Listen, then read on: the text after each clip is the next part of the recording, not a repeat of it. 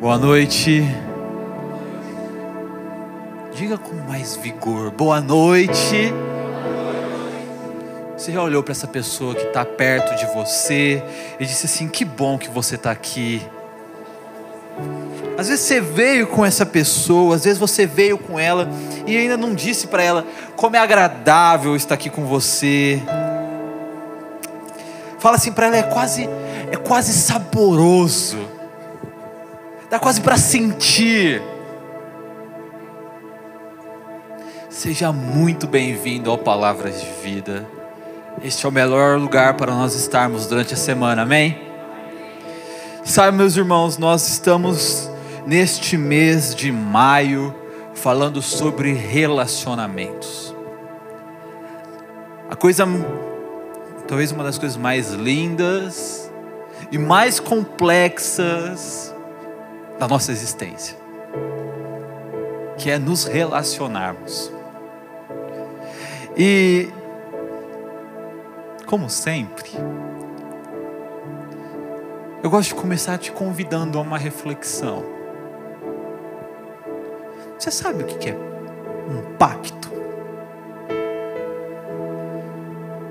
Você ouviu bem? Pacto. Quando eu digo essa palavra, o que é que vem à sua mente? Vem algo obscuro? Vem alguma coisa misturada com sangue? Vem uma cantora loira para baixinhos? O que é que você pensa quando eu digo a palavra pacto?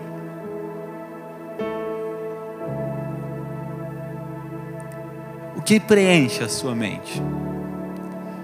Sabe que nós utilizamos, utilizamos pouco essa palavra. Na verdade, nós quase que entregamos essa palavra a questões obscurantistas, questões, sabe, ali das conspirações, dos pactos mundiais de sangue e de não sei o quê. Mas pacto é uma das palavras mais utilizadas no Antigo Testamento, na Bíblia. Se eu pudesse dar uma definição rápida e simples, pacto é um acordo de paz, para que haja paz entre as partes. Uma outra palavra que poderíamos usar para pacto, um sinônimo, é aliança, compromisso. E até se você é mais nas caixinhas, contrato. Também podemos definir pacto como um contrato. Aquilo que é feito entre duas partes ou mais, um acordo que é realizado para que ambos garantam a paz. E talvez você não tenha pensado nisso, mas relacionamento são pactos. Relacionamentos são pactos. Relacionamentos são acordos. Muitas vezes verbais, e em alguns casais até por escrito. Acordos que nós fazemos para que haja paz. Nós vivemos isso em todo lugar. Pense num contrato de trabalho num contrato de trabalho, o patrão e o funcionário, ao redigirem o contrato, ao estabelecerem os seus termos, ambos ali se protegem e protegem um ao outro de si. Para que em meio a uma situação problemática, eles possam sair em paz. Ou pelo menos é isso que deveria acontecer. Para vocês terem noção, a própria Constituição é um tipo de pacto. é um acordo que nós, cidadãos, por mais que não assinamos, por mais que não estávamos lá quando foi feita, somos obrigados a concordar para que haja paz em nosso meio. Lá estão nossos direitos, as nossas leis, os nossos deveres. Porque não tem como ter relacionamento se não há acordos, se não há compromisso, se não há um pacto. O grande problema é que ao mesmo tempo que nós não conseguimos ficar sem nos relacionarmos, porque faz parte da nossa natureza nos relacionarmos. Enquanto não é possível nos relacionarmos sem que haja acordos, nós fazemos acordos por meio daquilo que é justamente contrário aos relacionamentos, que é uma coisa chamada egoísmo. Quantos aqui são egoístas? Respirem.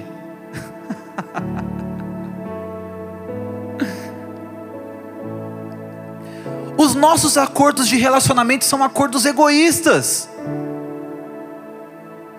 E eu não sei o que está acontecendo mas está acontecendo que nós ouvimos e mais, nós dizemos coisas como: eu é que não vou me arrumar para homem. Eu é que quer comida no prato, volta para casa da mãe. Eu é que não vou deixar o meu videogame por causa de mulher. Eu que não vou arrumar minha. Eu que não vou arrumar a casa para os meus pais. Ninguém mandou me ter.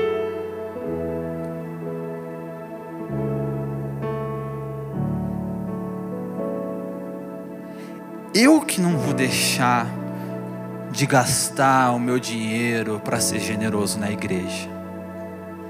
Na igreja que se vire.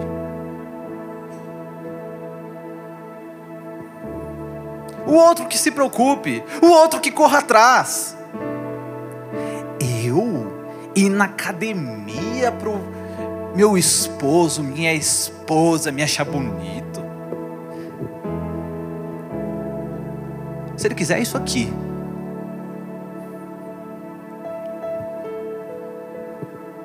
Perceba a tolice, para não dizer outra coisa, desses acordos que nós fazemos são autodestrutivos. Porque estabelecemos relacionamentos de competição. São duas pessoas que dizem se amar, mas que visam quem vai chegar primeiro, quem está tendo mais benefício no relacionamento, quem está ganhando.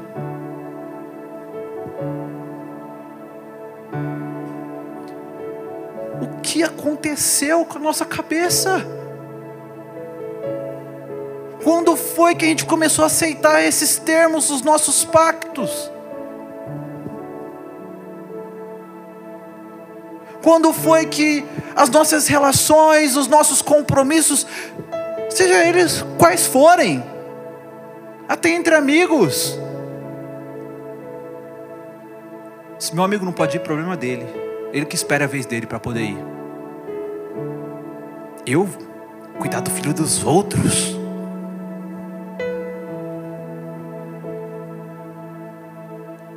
Qual o problema disso? Vocês percebem? Vocês conseguem, vocês conseguem olhar para isso e ver que nós estamos olhando para as pessoas que nós mais amamos, que nós vivemos todos os dias e estamos tentando ganhar delas ter mais vantagens. Isso é estúpido. Como nós teremos relacionamentos saudáveis se nós somos tóxicos? Se é o outro que tem que se virar, se é o outro que tem que dar um jeito, se é o outro que tem que correr atrás. Vocês sabem o que acontece numa apresentação de balé, se todas as bailarinas e bailarinos disserem: Você tem que dançar em torno de mim? Não tem dança, porque vão ficar todos parados esperando que os outros dancem em torno deles.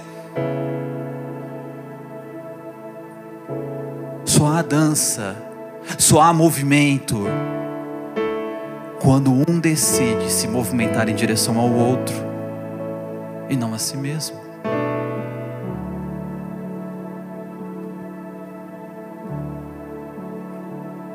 E nossa cabeça virou tanto dentro dessas coisas que a gente até zomba de quem não é assim. Às vezes nós vemos um homem que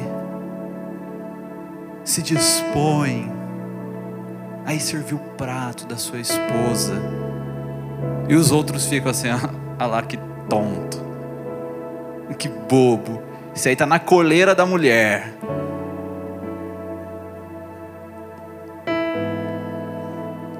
Sabe,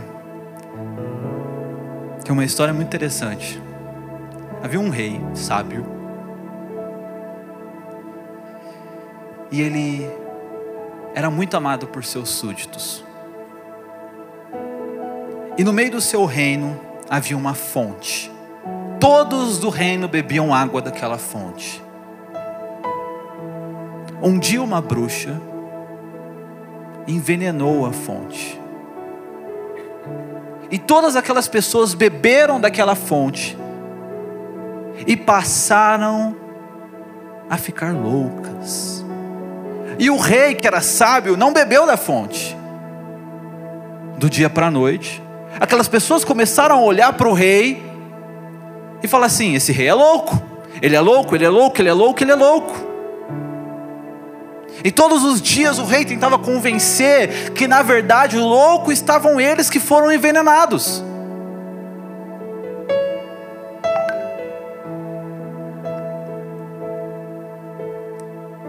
Até que um dia, cansado, o rei foi e bebeu da fonte. Imediatamente as pessoas voltaram a dizer: O rei é sábio.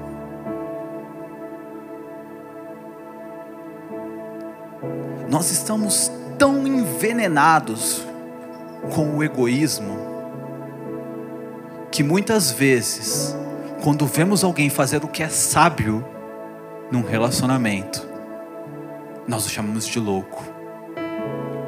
Olha que bobo, olha que louco. Nossa, olha, vendeu o videogame dele para cuidar de casa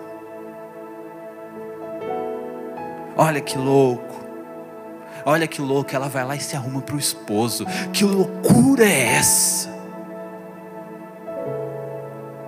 Que loucura é uma mulher que se arruma para o seu marido. Em que tempo nós estamos? Voltamos aos anos 50.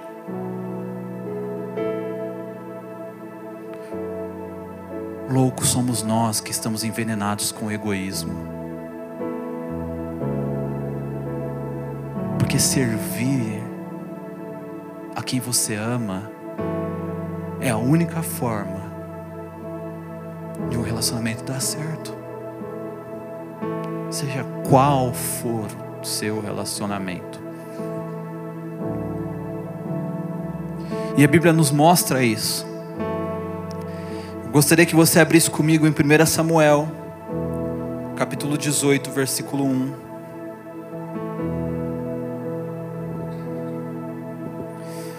O texto diz assim: Depois que Davi terminou de falar com Saul, e Jonatas, que era filho primogênito de Saul, se tornou muito amigo de Davi. E Jonatas o amou como a si próprio. Daquele dia em diante, Saul o manteve consigo, Davi, e não permitiu que voltasse para a casa de seu pai. Então Jonatas fez um pacto. Essa é a palavra que está aí no original. Uma aliança, um acordo com Davi. porque o amava como a si mesmo. Jonatas tirou a capa que vestia e a deu a Davi, como também sua armadura e até mesmo sua espada, seu arco e seu cinto. E Davi ia aonde quer que Saul o enviasse, e era sempre bem sucedido. Por isso Saul colocou no comando das tropas, e isso pareceu bem a todo o povo e até aos servos de Saul. Meus irmãos, os nossos pactos eles devem ser uma derivação aos outros do amor que nós temos a Deus.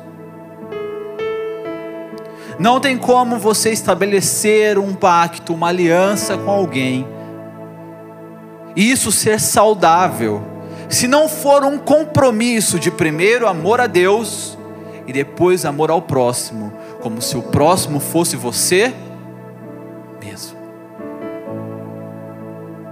E é isso que está acontecendo aqui.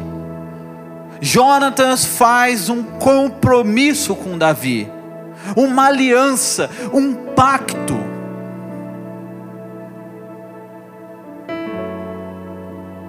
Um compromisso de conserto. Não conserto com S, que é de consertar alguma coisa. Conceito, conserto com C, que é de conserto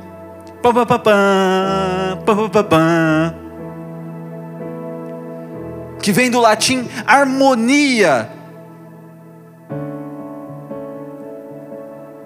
É a mesma palavra usada para a arca da aliança, a arca do pacto, a arca da harmonia, porque ali Deus e o seu povo são unidos novamente, trabalham para um mesmo propósito. Porque tanto amou Davi, Jonatas faz com Davi um compromisso de harmonia. É como se ele estivesse dizendo para Davi: Davi, o que for preciso para que Deus cumpra o propósito na sua vida, o que for preciso fazer, farei. Eu estou compromissado com você, eu estou atado a você, preso. Nós estamos em aliança. Porque para vivermos relacionamentos saudáveis, é necessário ter compromisso fidelidade, é entrega.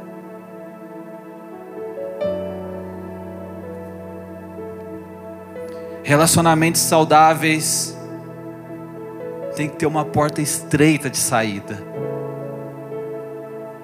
Alianças saudáveis tem que ter uma porta estreita de saída.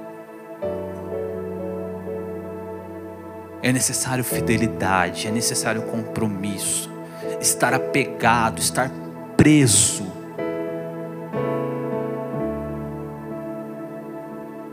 Para que o teu próximo cumpra o propósito dele. E qual é o teu propósito? Qual é o propósito do teu próximo? O nosso propósito final, o nosso propósito final é glorificarmos a Deus, sendo cada vez mais parecidos com a imagem de Cristo. E adivinha o que é que Deus usa para nos moldar a imagem de Cristo? O teu próximo. Que através da palavra que através do compromisso harmonioso que Ele estabeleceu com você, o que estiver no alcance dele, Ele faz para que você seja cada vez mais parecido com Jesus.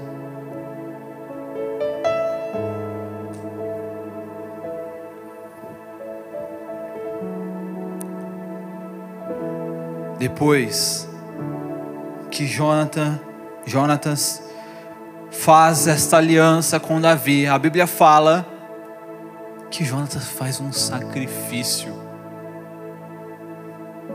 Porque nos relacionamentos, nas alianças, nos pactos, há necessidade de sacrifício.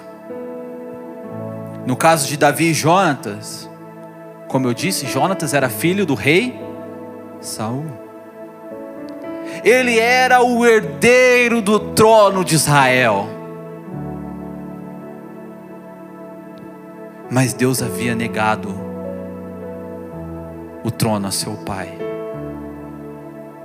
Jonatas já sabia, como Saul sabia, como Davi sabia, que o próximo a se assentar no trono de Israel não seria ele, mas seria o seu amigo Davi.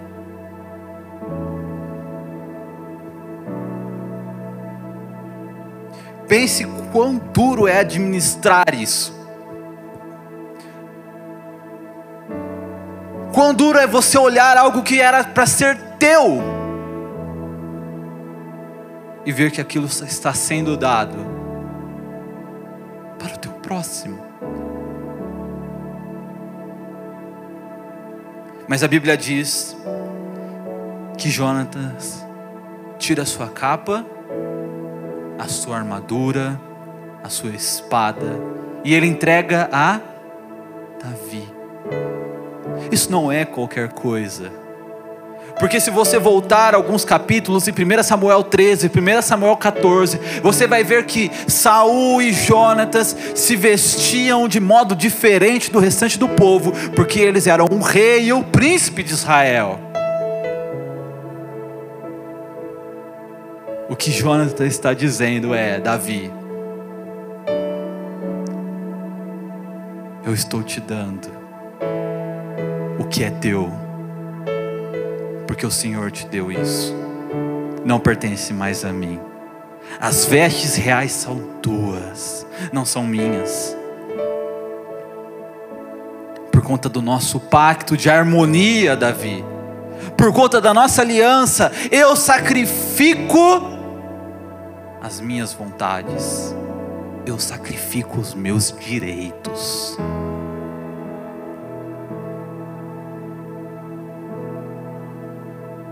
Por conta da nossa aliança, Davi, eu estou disposto a ser o segundo no reino.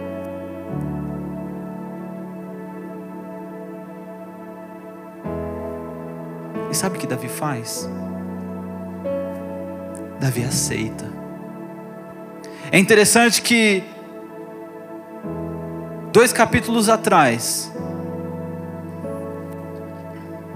um capítulo atrás, Saul oferece a armadura a Davi. E Davi fala: Não. Mas Jonatas oferece, e Davi aceita de Jonatas o que não aceitou de Saul. Porque é somente dentro do pacto que o sacrifício é válido. É somente dentro da aliança que é de verdade. Mas será que nós estamos prontos para ocuparmos o segundo lugar, se o primeiro lugar pertencer ao nosso próximo? Será que estamos prontos a sermos os terceiros, os quartos, os últimos?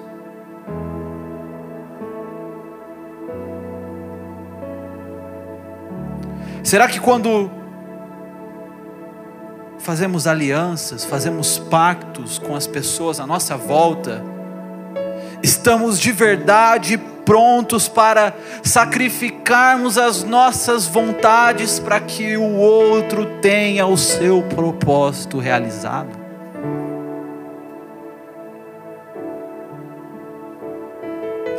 Sabe, meus irmãos, é triste como a inveja ela não nasce à distância. A inveja nasce na proximidade.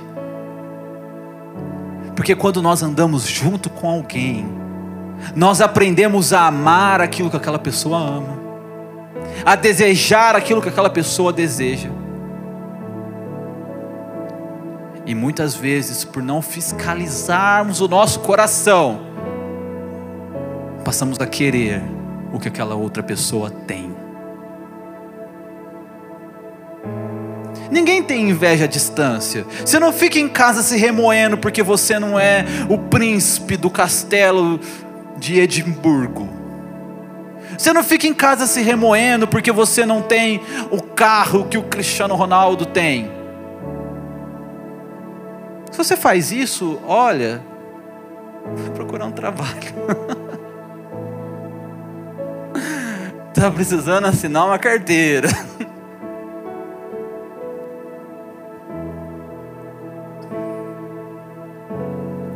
É muito mais feio que isso. Nós ficamos em casa remoendo o que tem nosso irmão, o que tem nossos amigos, o que tem nossos chefes, o que tem os irmãos da igreja, a posição que eles ocupam, as coisas que eles vivem. É muito mais feio porque nós remoemos de quem está perto.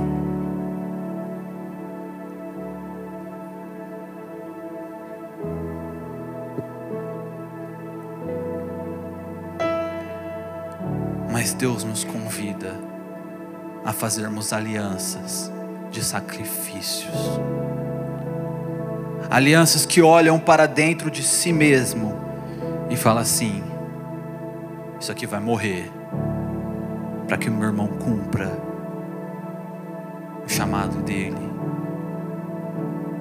para que o meu próximo cumpra a vontade de Deus para a vida dele, porque se Deus estabeleceu ele e não eu, o melhor lugar vai ser o segundo. O melhor lugar vai ser o da entrega. Não é à toa que Paulo, ao relembrar as palavras de Jesus, diz: Olha, melhor é dar do que receber. Isso não é para presente de aniversário. Isso é para entrega de si ao próximo.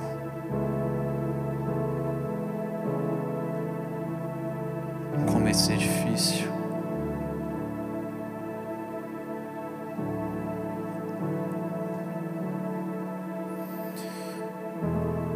Difícil esse movimento. Não é simples. Não é fácil. E para dizer a verdade, para quem não está em Cristo, é impossível.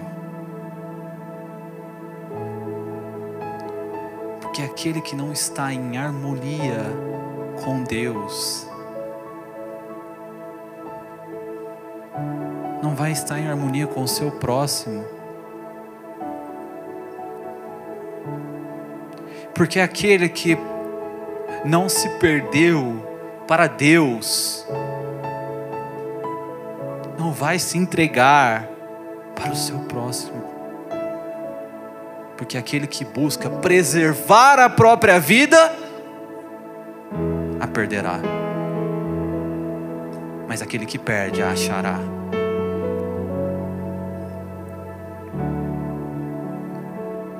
Sabe, se você for participar de um concerto, C, você vai perceber que mais importante do que um músico que conhece o seu próprio instrumento e o toca, é necessário que ele entenda que há momentos que ele tem que parar e escutar a música do outro. E como é bom isso! Como é bom ouvir o que o outro está tocando. É assim que se faz uma sinfonia. Porque onde todos tocam de uma vez e não escutam a vez do outro, você não tem música, você tem barulho. E barulho não agrada, barulho perturba. Será que nós temos escutado a música das pessoas à nossa volta? Ou será que nós somos como aquele guitarrista que acabou de ganhar sua primeira guitarra e fica o dia inteiro na cabeça dos outros?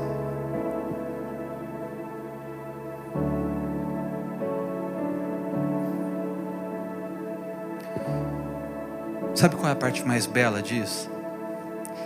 Em 2 Samuel, no capítulo 9, versículo 7, diz assim: Então Davi lhe disse: Disse a quem? A Mefibosete. Olha que nome, Mefibosete. Quem é este? Neto de Saul, filho de Jonatas. Não temas, porque certamente serei bondoso para contigo, por amor de Jonatas teu pai, e restituirei todas as terras de Saul, teu pai, e tu sempre comerás a minha mesa. Sabe, meus irmãos, aqui Davi já era rei. Saul tinha cometido suicídio numa batalha e Jonatas havia sido morto. Sabe o que era comum naquele tempo, quando um novo rei assumiu o trono? Pega toda a família real da antiga coroa, matem todos, para que não tenha chance de que haja uma rebelião no reino. Mas Davi tinha uma aliança com Jonatas. E ele chama o filho de Jonatas, Mefibosete, e dá a ele tudo que um dia pertenceu à família dele.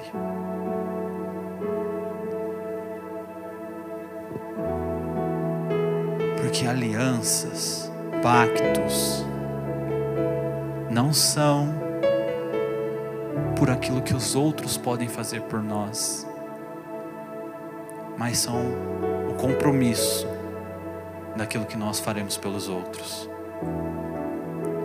Jonatas estava morto, não tinha mais o que ele pudesse fazer por Davi, mas Davi manteve a sua palavra de ser bondoso com a família de Jonatas, porque um dia ele fez uma aliança um pacto, um compromisso de bondade. Sabe onde mais essa palavra aparece na Bíblia?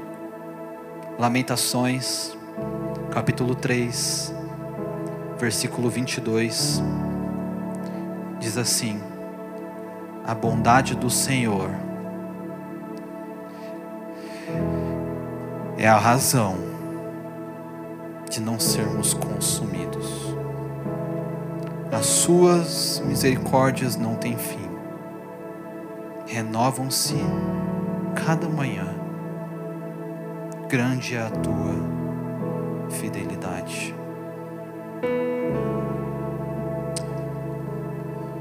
Um dia na cruz, uma nova aliança foi feita conosco.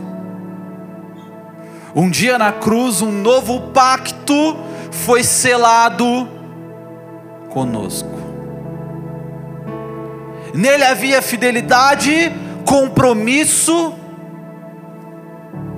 nele havia entrega, sacrifício.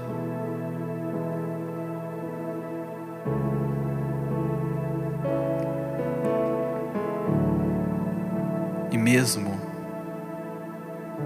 quando nós em nós não há razão para que Ele derrame da Sua bondade, cada manhã,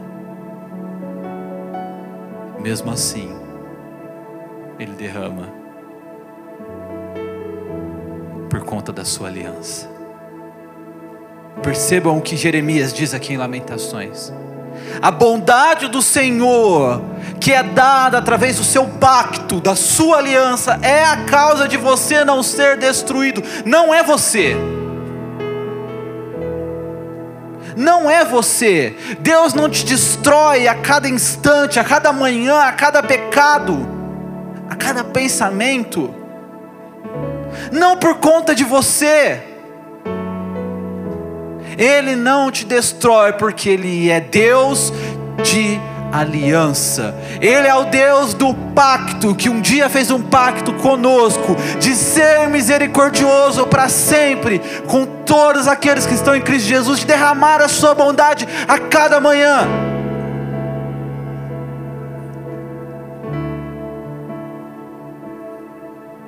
E é assim que Ele nos chama a nos relacionarmos uns com os outros.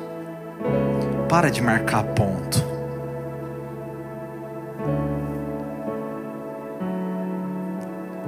Um dia meu pai me disse assim: Todo mundo que faz a conta na ponta do lápis já está perdendo.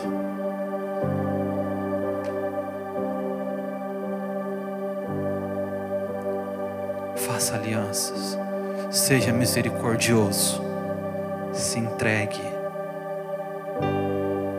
ouça a música do teu próximo, dance em volta das pessoas,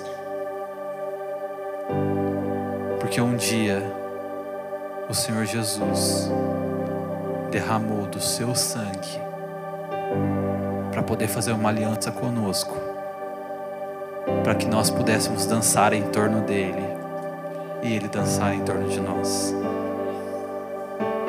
Você crê nisso? Então vai, faça o mesmo. Fique de pé no seu lugar.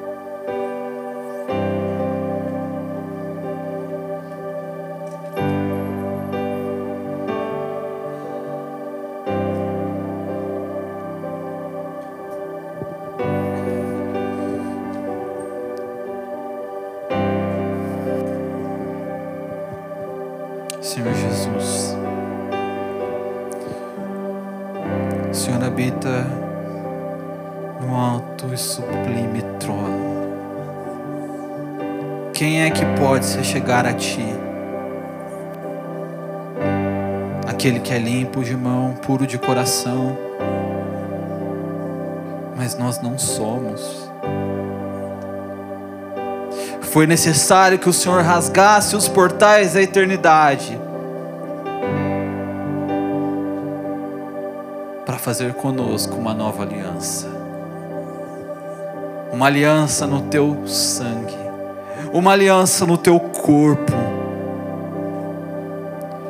Foi necessário que o Senhor nos resgatasse sem que merecêssemos, que o Senhor nos quisesse sem que nós o quiséssemos,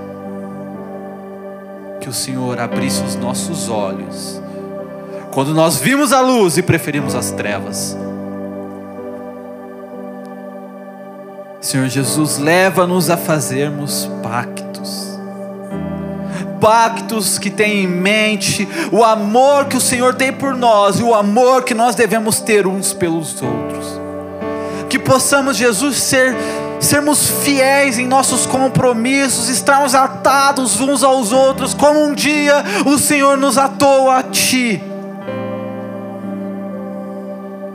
Como um dia o Senhor nos enxertou a Ti, que é a videira verdadeira.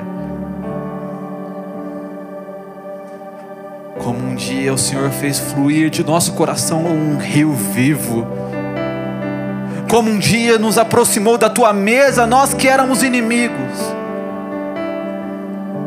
Como um dia tirou as tuas vestes de rei, para que nós fôssemos vestidos por ti, para que nós que éramos condenados passássemos a ser cordeiros de todas as bênçãos celestiais.